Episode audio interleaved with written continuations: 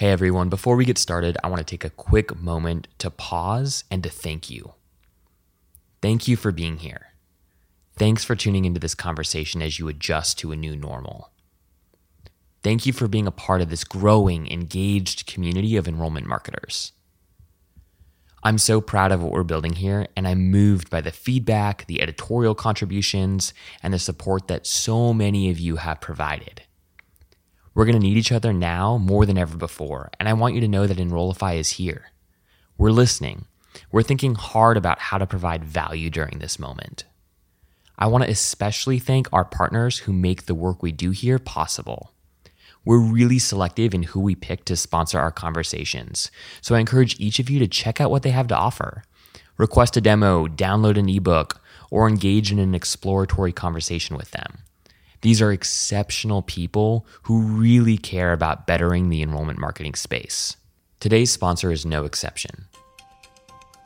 Blackthorn.io, a Salesforce app exchange partner, is the most beautiful, simple, yet powerful native Salesforce events platform on the market. Due to the coronavirus, their team has spent the last couple of weeks working tirelessly to update their solution and now, admissions departments and other event planners can connect tools like Zoom directly to their existing event processes, which makes online recruitment easy to manage entirely in Salesforce. If you use Salesforce as your CRM and need ideas on how to move your recruitment and admissions events online, please go and read Kristen Hicks' latest blog post at blackthorn.io forward slash blog. That's blackthorn.io forward slash blog. Kristen is the director of marketing and partnerships at Blackthorn, but she spent several years working in higher education admissions before this role, so she can completely empathize with the challenges that so many of you are facing right now. Read her post and request a behind the scenes look at Blackthorn's app at blackthorn.io forward slash blog.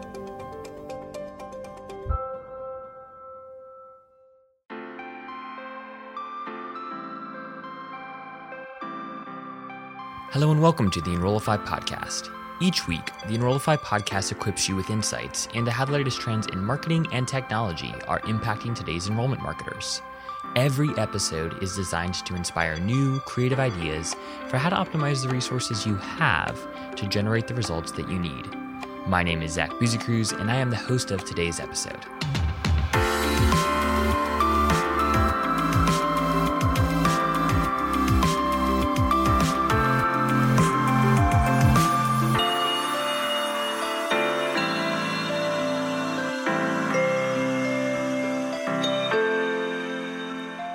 Hello and welcome to the Enrollify podcast. My name is Zach Busekrus and I am the host of today's episode.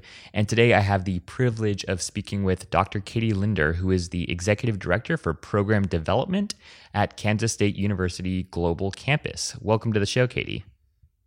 Thanks, Zach. I'm so happy to be here with you. Katie, can you just give us a quick overview of who you are, what your role at KSU's global campus looks like, and you know maybe just a Cliff Notes uh, sort of overview of your career to date? Sure. So, um, like many of your listeners, I know people in higher ed can come from a lot of different backgrounds. So, my background is my PhD and my master's degree are both in women's gender and sexuality studies. So, I came out of the humanities. But then I very quickly went into faculty development. So I directed a Center for Teaching and Learning at Suffolk University in Boston. And then I went from there to direct the eCampus Research Unit at Oregon State University. And I was there for several years. And then now I'm at Kansas State University Global Campus. And I've been in this role for just seven weeks. So it's a relatively oh, wow. recent move. Um, yeah, so it's been really fun to kind of get to know all the people on campus through this experience.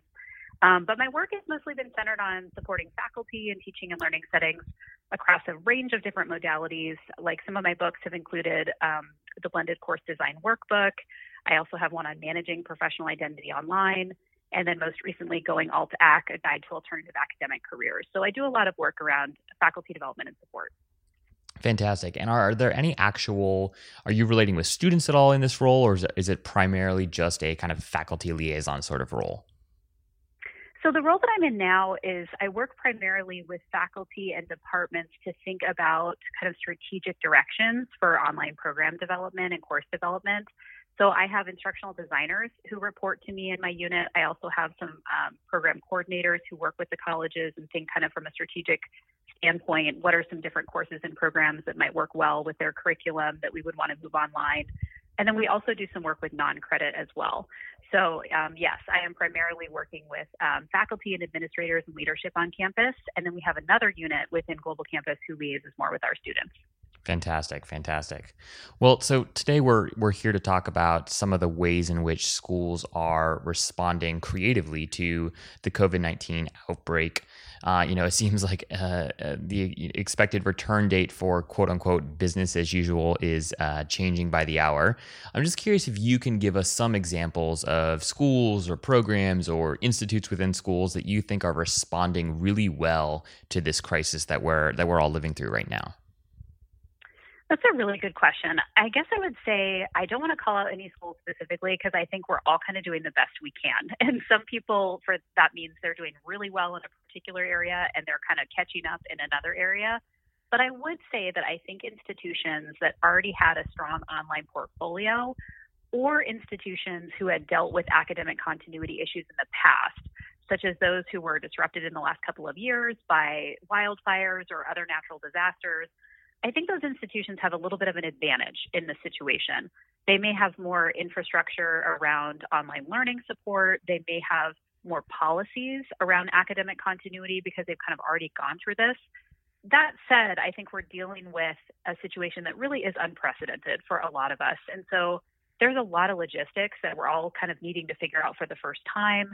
And those logistics can be very campus specific and, and very regional based on kind of who your student population is.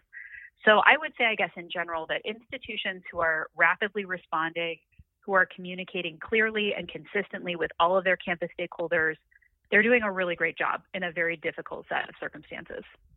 I'm curious, just as a quick follow up to that, one of the things that we've seen kind of going around, specifically on social media over the past 48 hours, is uh, a lot of OPMs, online program managers, kind of running ads and and doing outreach, saying, you know, we're here to help. Um, and don't want to again don't want to call out anyone specifically here, but I'm just curious, kind of from the from an academic standpoint, right, from what you're hearing uh, at KSU or just kind of through your faculty contacts throughout the field. Um, how, what how do people feel about program online program managers or, or other vendors kind of stepping in and um, using this as an opportunity to sell additional services. Is, that sort of support welcomed right now, or what is kind of the academic reaction to that? That's a really good question, Zach. I think that there's a, a pretty wide spectrum of reactions. Um, and also, I would add into the mix that because many of us have, have, have had conferences canceled recently in this kind of online teaching and learning space, the vendors who would have gone to those conferences are also reaching out um, yeah. and trying to follow up. Um, and the timing for that, you know, isn't fantastic given everything that's going on. Um, I would say that for people that are vendors that we already have kind of trusted relationships with or that we, we've already been working with, and they're coming to us and saying, you know, let's expand your licenses or, you know, let's create a situation where you have more access on your campus or we're, we're giving you kind of a, a longer contract or something like that. I think that that's a different kind of situation than a new vendor we, that we've never worked with that's reaching out and kind of trying to solve, you know, a problem for us and it's not that, you know, we don't have those problems to be solved, but anytime you work with a new vendor and you're scaling that vendor, you need to test the product. You, there's various things you need to do to kind of get it up and running at scale. And there's security issues to think about, there's accessibility issues to think about. And so it's it's challenging to kind of bring something new into the mix when we're all a little bit in crisis mode. So I think it really depends on that prior relationship, what the kind of really distinct need is on a campus, and I would definitely say, you know, that it's not like a don't ever contact anyone, you know, because I think there are certainly campuses that really do need some of these services. But it's a little bit hard when we're putting out different fires um, all over our, our kind of portfolios on our campuses to have these emails coming in um, at the same time. It's it's kind of one more thing to juggle. So I think it depends. It depends on on what your needs are and what those relationships look like. Sure, sure. So late last week, you and your team, I don't know exactly the uh, the date of this official launch. I saw an article that you were featured in last Friday, but uh, sometime late last week, you and your team launched an online forum for educators around the world uh, where people can ask questions and share ideas about facilitating instruction remotely. Can you explain what inspired you all to create this space and how educators can best leverage it for support? During these, again, challenging times? Absolutely. So this space actually launched a week ago today as we record this. Um, it was on a Tuesday morning. And a couple weeks ago, before that point, I think we were all kind of scrambling to try to find resources that might help us respond to the situation.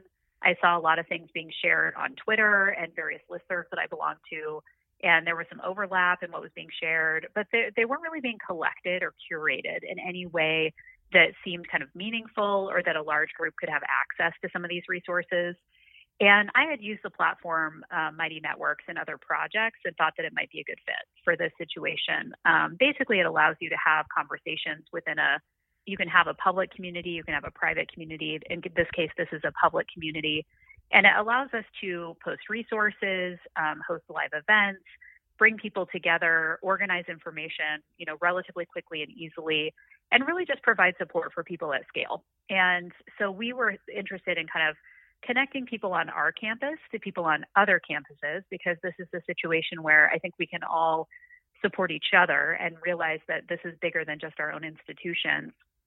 So we created this space. It's called Keep Teaching Resources for Higher Ed and basically just invited anyone in who could use the support. So we have faculty in there, we have some educational developers in there, um, we have some human resources folks in there. I mean, pretty much anyone in the higher ed space that really is looking for some guidance and, and some support from colleagues.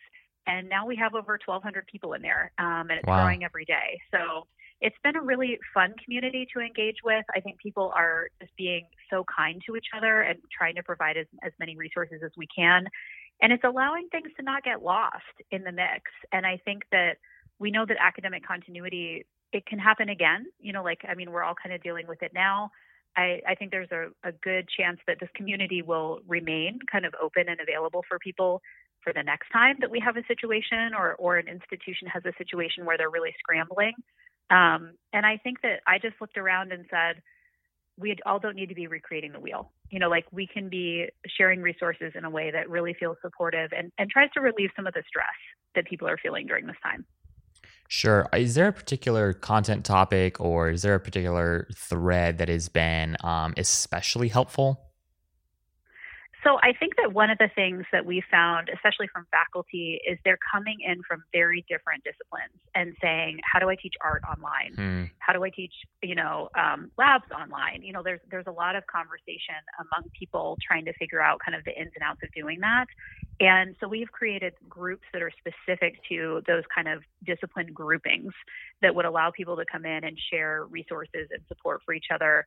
Um, and I think that, again, we're kind of looking around and seeing on the listservs, like these are the questions that keep coming up over and over again. And rather than kind of recycling all those resources over and over again via email, we can pull them all into this community tag them in that group and say, here's where you go. You know, if you're looking for resources on this topic, go join this group and kind of filter through the resources that are there. So that's been one of the bigger issues I've seen um, are things along those lines. The other thing I would say has been really popular, and you may have seen this kind of floating around um, the internet various spaces, is people are starting to curate information in really helpful ways through like spreadsheets and other kinds of documents that are crowdsourcing information. And we pulled a lot of that into this community as well. And those are really popular, I think, for people who are trying to just get large amounts of information that's crowdsourced in a, a relatively quick time frame. We'll jump right back into the conversation after a quick message from this episode's sponsor. To say that the last few weeks have been crazy might be the greatest understatement of 2020. In a way, the whole world has stopped, and yet enrollment marketers are still expected to successfully seat the fall 2020 class. The good news? We're also living through one of the greatest moments of innovation in history and where there is innovation, there is always hope. I've been chatting with a number of our listeners on LinkedIn over the past few days, and the question I get asked over and over again is how do I successfully move live recruitment events online? Folks have been asking me about whether webinars or Facebook live streams are better, what promotional tactics they should be using, and what the best tools for online event management are. As an enrollment marketing technologist, I've seen my fair share of event management apps. Most of them are clunky, glitchy, and don't truly integrate with your CRM or SIS, even if they say that they do. And that's why I love Blackthorn.io. Blackthorn Events is the best native Salesforce events platform on the market.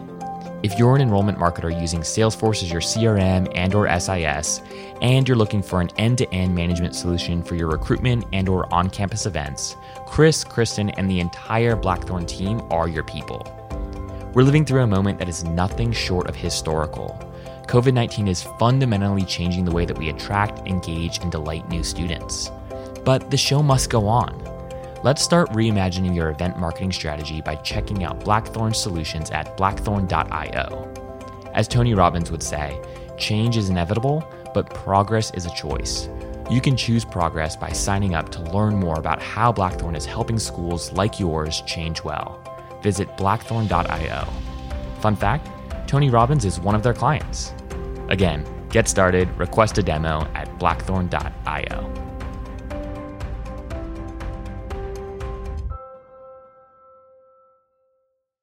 Taking just a, a quick step back uh, here, I'm curious to just hear your thoughts as somebody who um, has been in this space for a while, has experience kind of teaching in a remote context. Can you talk to us a little bit about the the do's and don'ts of remote instruction? Uh, again, I know that this will vary quite dramatically based off of an individual's context, but can you describe a, a sort of framework for how educators should think about delivering content, evaluating work, and offering support during this time? Is there are there just kind of kind of a couple of do's and don'ts that you have have uh, that you have gathered over the years that would be worth sharing with our audience? Sure. So I think there's actually a really like a ton of different successful ways to do remote instruction. Like there is definitely not one way that is, you know, the the right way. But I do think that one of the key things is to create an environment that can be really flexible for learners. We're still needing remote learning environments to be accessible for students with disabilities, we also need them to be open for students who don't have great internet connections um, or who are working from a mobile device. We have some students right now who don't have their course materials because they had to move off campus really rapidly. Um, so we just need to keep in mind that students can't go right now to a campus library or a Starbucks for Wi-Fi or they can't borrow a computer maybe from their roommate you know like they're they're in a very different situation now than they were even just a couple of weeks ago.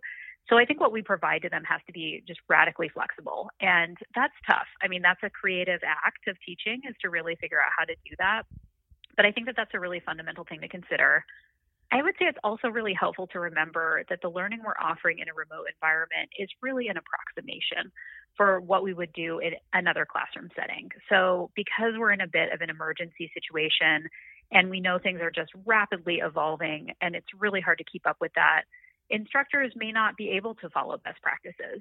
And I've heard some people describe remote instruction as a kind of lifeboat approach. Hmm. You know, this is not the time to be trying the coolest tools and like really trying to figure out the best practices and where the research says we should, you know, do certain things a certain way. We really need to keep our expectations for ourselves and for our students reasonable, knowing that this is a stressful time for everybody. So, really connecting in with that humanity of understanding that we're all a little bit stressed out, we're trying to be flexible, we're here to support each other. Those things I think are really important when it comes to this kind of remote instruction. One of the questions that I've seen floating around a lot is is the question of whether or not you do something like a recorded lecture that then gets sent out and students have something like 24 hours to engage with the content versus having people kind of log in and you know do some sort of zoom live zoom course or something like that. Just curious have you seen um, if, uh, maybe in the online forum have people been discussing which approach seems to be a little bit more popular or a little bit more doable or a little bit more scalable again considering this context that we're in yeah, I think the concern for a lot of people, especially thinking about that flexible environment, is we now have students who may not be in the same time zone as the original time their class was being taught. So thinking about those synchronous sessions could be a little bit tougher for them. Um, there's also some issues. I think we we have still yet to see the capacity hmm. of some of these online services, and especially with the synchronous, you know, what they can do we do need to remember that the whole world is going online right now. it's not yeah. just higher education institutions, it's businesses, it's it's K-12 in some cases, and that's really going to test the limits of what these um, companies can do. And I think that that piece, you know, it requires a little bit of a backup plan. So I think that in some faculty's minds, it, the synchronous option may be the easiest just because it is the closest approximation to what they were doing. At the same time, um, we need that kind of plan B in case, for whatever reason, um, students can't do that live video. And, and maybe it's because they don't have Wi Fi or they don't have a way to connect or they are in a different time zone. I, I can expect that some of our students maybe trying to do jobs even remotely because they have more flexible schedules now than they did before. So, you know, all of those things are going to kind of come into the mix in terms of um, the things we need to be concerned about. Uh, for us, we are starting to kind of encourage a little more synchronous, or I'm sorry, asynchronous engagement for our faculty um, because we want them to just be thinking really carefully about those different options for our students. On a more positive note, uh, what opportunities do you believe that this coronavirus crisis creates for higher ed. A lot of our listeners are people who are enrollment marketers, so they're working in higher education admissions and marketing.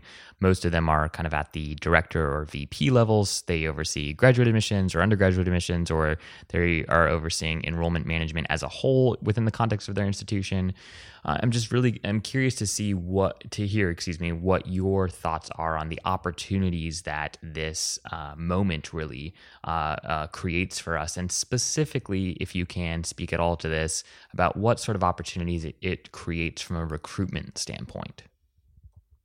I would say that I think this situation has given us all a chance kind of first of all to really test our infrastructures in a range of ways across campus we are going to have more robust support structures. Faculty are going to be more aware of different teaching tools. Students are going to become more resilient through this experience, and offices across campus are really going to know the core elements of their work and be reminded of the priorities that really matter for them during this period. So, I do think it's offered us all a reminder of what our core educational mission really is. Uh, why are we here? Especially when we all have to band together in this kind of all hands on deck kind of situation. I think that that can be leveraged in some ways for marketing purposes. I mean, if we were to think in that direction, I would also say, though, that I think that this is a time when we are really going to get to know our students incredibly well. Hmm. We are going to hear about their challenges. We're going to hear about the things that are really important to them when it comes to their educational experiences. We're going to have to comfort students that are grieving the fact that they will not have a commencement um, when they graduate. You know, all of those things I think will bring us closer together. And I think when it comes to working with students and recruiting students and really understanding what their needs are and whether our institution is a good fit for them, we need to know them. We need to deeply understand what their motivations are. And I think we're going to get a front row seat to that um, hmm. through this experience. And it's not always going to come to us in the most positive ways. I think we're going to hear some complaints. I think, you know, we're going to all have to kind of be flexible as we're dealing with the situation. But it's good data to help us see what they really care about and how we can be responsive to that. Yeah, I love that. I love the idea too that maybe through this experience, one of the things that both faculty and recruitment staff um, will have a much better understanding of who are the right fit students for these programs, who are the right fit students for our institution. And I think higher ed as a whole, you know, before the coronavirus has been in a, a you know, a, a sort of crisis in and of itself of trying to understand its value proposition and specifically at the graduate level, who should we be attracting? What what are our what program offerings do we have that that are the right fit for a particular audience? And perhaps as you're as you're suggesting here through this experience we'll all have a much better sense of uh, the right quality of student that a particular institution is you know is the right fit for is looking for. And you know in in uh, from a recruitment standpoint that can help dramatically reduce the cost to acquire said student if you have a better understanding of who exactly it is that you're going after so i appreciate that. Yeah absolutely. So considering again this this current reality that is just it's seemingly impossible not to continue to talk about if there were three things that you could mandate or strongly encourage is probably a better way of, of expressing this uh, that our listeners do um, uh, after listening to our conversation today what would those things be that's a really great question zach um, I think I would start by saying just given my experience in the last couple of weeks, open up your email and send a note of thanks to someone who has really positively impacted your work this week. Um, this is an area where I think we all need to be showing so much gratitude. I think about the individuals I've worked with to update our website in the past several days, you know, my team that has had to be really flexible. There's just there's so many people who are making this work um, in a really difficult time. So I would say that's number one. Um, number two, I would recommend that people go take a nap um, because we've all been sprinting. Um, we've all been sprinting, and this is a marathon situation, and we really need to be rested and recharged for what's to come. And I've heard colleagues saying, you know, they're working 21 hour days, you know, they're really pushing hard, and we need to keep our immune systems up. We need to be understanding that this is a longer term situation than just this week and or just this weekend last week you know we, we really need to be taking care of ourselves um, and then I, I think third I would recommend that people find something that really helps shift their brain to off mode once the workday is over, um, especially now that we're all working remotely, or a lot of us are working remotely. I think a lot is being asked of us right now, and we need to be able to power down um, at the end of the day so that we don't burn out uh, both physically and cognitively. So whatever it is that allows you to kind of step away and you know really power down, I think is going to be really useful. So we're all going to get through this. Um, we're going to need to do it one piece at a time. So just make sure that you're taking care of yourself as you're going through it. I love it. I've got two final questions for you. The first one is just for, again, our listeners. Are there any resources that you would recommend that people tap into, whether it's this online forum? Uh, absolutely. I think everyone should should tap into that. Um, but additionally, are there any sort of resources that you've seen in recent weeks, or maybe even just uh, resources that have existed uh, before this whole crisis that you think are really, really, really solid resources for people to tap into to better understand kind of remote work, remote instruction, but also maybe just um, you know the realities of of, of 21st century uh, teaching um, that folks could tap into. Um, and and you know, if so, what which of those resources do you think are are especially helpful? So there's a few things that immediately come to mind. Of course, I definitely would recommend um, that folks come into the community because it's it's a really supportive environment. It is free. Um, it is a place where we're all kind of coming in together to to get our work done, and and I would love to see folks there. Um, there's a couple of books that I've also been recommending to people. There's one called Working Virtually, and it's a few years old now, but it does get into a lot of the um, kind of key things you need to think about if you are taking your team remote or you're doing it from an institutional level. And I can give you all the details to, to add it into the show notes. It's a book from Stylus Publishing, and I'm just not remembering the author's name right now, but um, we can include that in the show notes. And it goes through a lot of the logistical pieces, but also some of the emotional pieces of moving into a remote environment. And then the other resource that I've really been um, recommending to folks is um, some of the work by Pema Chodron. And she's a Buddhist nun, and hmm. she has a wonderful book called When Things Fall Apart Heart Advice for Difficult Times. And I think that one of the things we can't kind of lose sight of is people are dealing with not just stuff on the work side and the professional side, but really some scary things on the personal side too. And depending on what people's family situations are or you know, if they do know somebody who's ill, or um, hopefully, you know, we're we're not experiencing too much of um, the mortality rates here in the U.S. But of course, people are going to start to know people um, who are dying from this. You know, this is serious stuff, and I think that we need to acknowledge the humanity and the human side of what we're dealing with here. So, even just talking with people about how are they coping um, with some really difficult things on the personal side as well as the professional side. So um, I can also give information to link that book in the show notes as well. Yes, fantastic. We'll be linking all of these great resources into the show notes. We'll also be including them in the uh, the announcement email that we send out to folks. Um, my final question for you is is what, if anything, gives you hope right now? I would say, Zach, there's a ton that's giving me hope. Good. Um, there's a lot of things, you know, all over the world, you know, as we're watching how people are responding to the situation. Um, people who are dancing on their balconies, people who are, you know, playing music over social media. There's a lot of ways that people are coming together. Um, but I would say, just kind of in my immediate vicinity, watching my team dive into supporting our faculty they've just had incredibly positive attitudes. They've had huge smiles, you know, a willingness to research any issue so that they can provide solutions. Uh, it's been incredible to watch. And I think, you know, we all just want to help our faculty and students ride this out. And it's allowing us all to work more collaboratively and I think gain a sense of real meaning um, from that shared mission. So every time I engage with them, you know, over Zoom or we're just talking through issues and I see that energy they're bringing, that gives me a ton of hope for for what this is going to look like in the coming weeks. Katie, thank you very much for your time. This was fantastically helpful. Really appreciate all the work that you're doing, that your team is doing. And I look forward to uh, having many of our listeners uh, join your community and start following the work that you guys are doing. Thanks again for your time, especially in the evening. Uh, we're for, for those listening, and we're recording this uh, this show after hours. So thank you for your flexibility, Katie, and keep up the great work.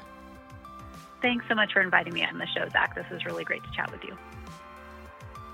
If you are an enrollment marketer working in marketing and communications or enrollment management and would be willing to be interviewed on the podcast, or if you have an idea for a topic that you'd like to hear covered on the podcast, please reach out directly to me at zach, Z-A-C-H, at enrollify.org.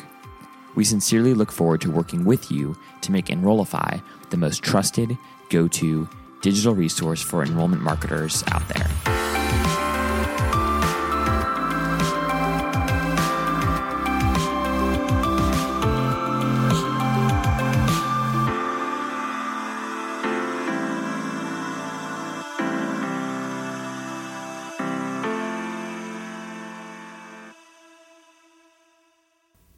Hey, all, just a final thank you to blackthorn.io, their entire team for making this conversation possible. Please check them out. Uh, request a demo. They'll give you a behind the scenes look of how their app works. Chris, Kristen, and the entire team are fantastic. Go ahead and make your way on over to blackthorn.io, click request a demo, read their awesome blog content, and let me know. Give Enrollify a shout out if you end up requesting that demo or downloading a piece of their content. It really, really helps us keep the show running. Thanks, guys.